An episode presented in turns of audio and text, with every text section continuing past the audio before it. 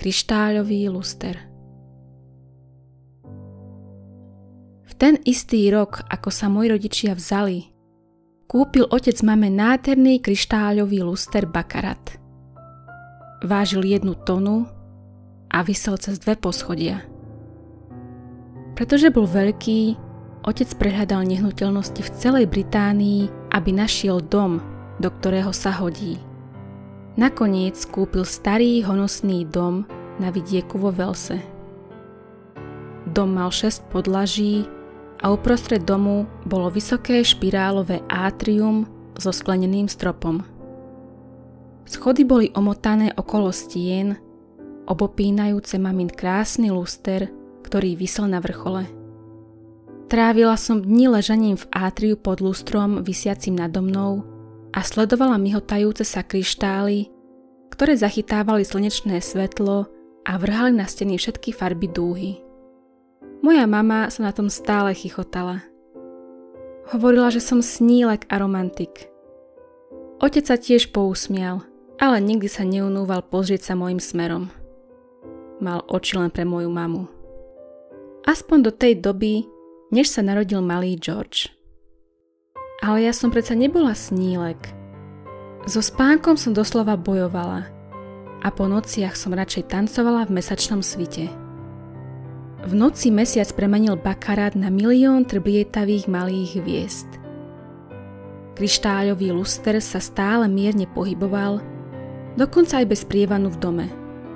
Vďaka tomu som mala pocit, že nado mnou tancujú samotné nebeské telesá k piesni, ktorú som počula len ja. A ja tam tancujem pod nimi, v poli hviezd. Jedného dňa ma z poobednejšieho spánku prebudilo hlasné škrípanie železa. Dorazila som k zábradliu práve včas, aby som uvidela, ako sa kovové podpery bakarátu rozlomili na dva kusy.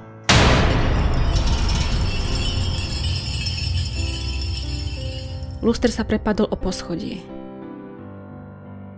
Až kým ho posledná podpera, ktorou bolo silné nylonové lano, náhle nezastavilo.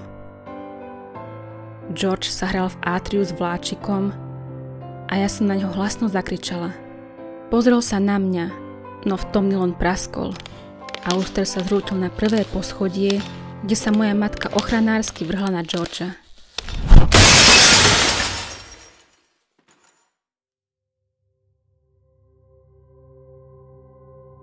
Môj otec za nimi plakal, iba za zavretými dverami. Týždeň po ich smrti dal bakrát opraviť a znovu ho zavesil.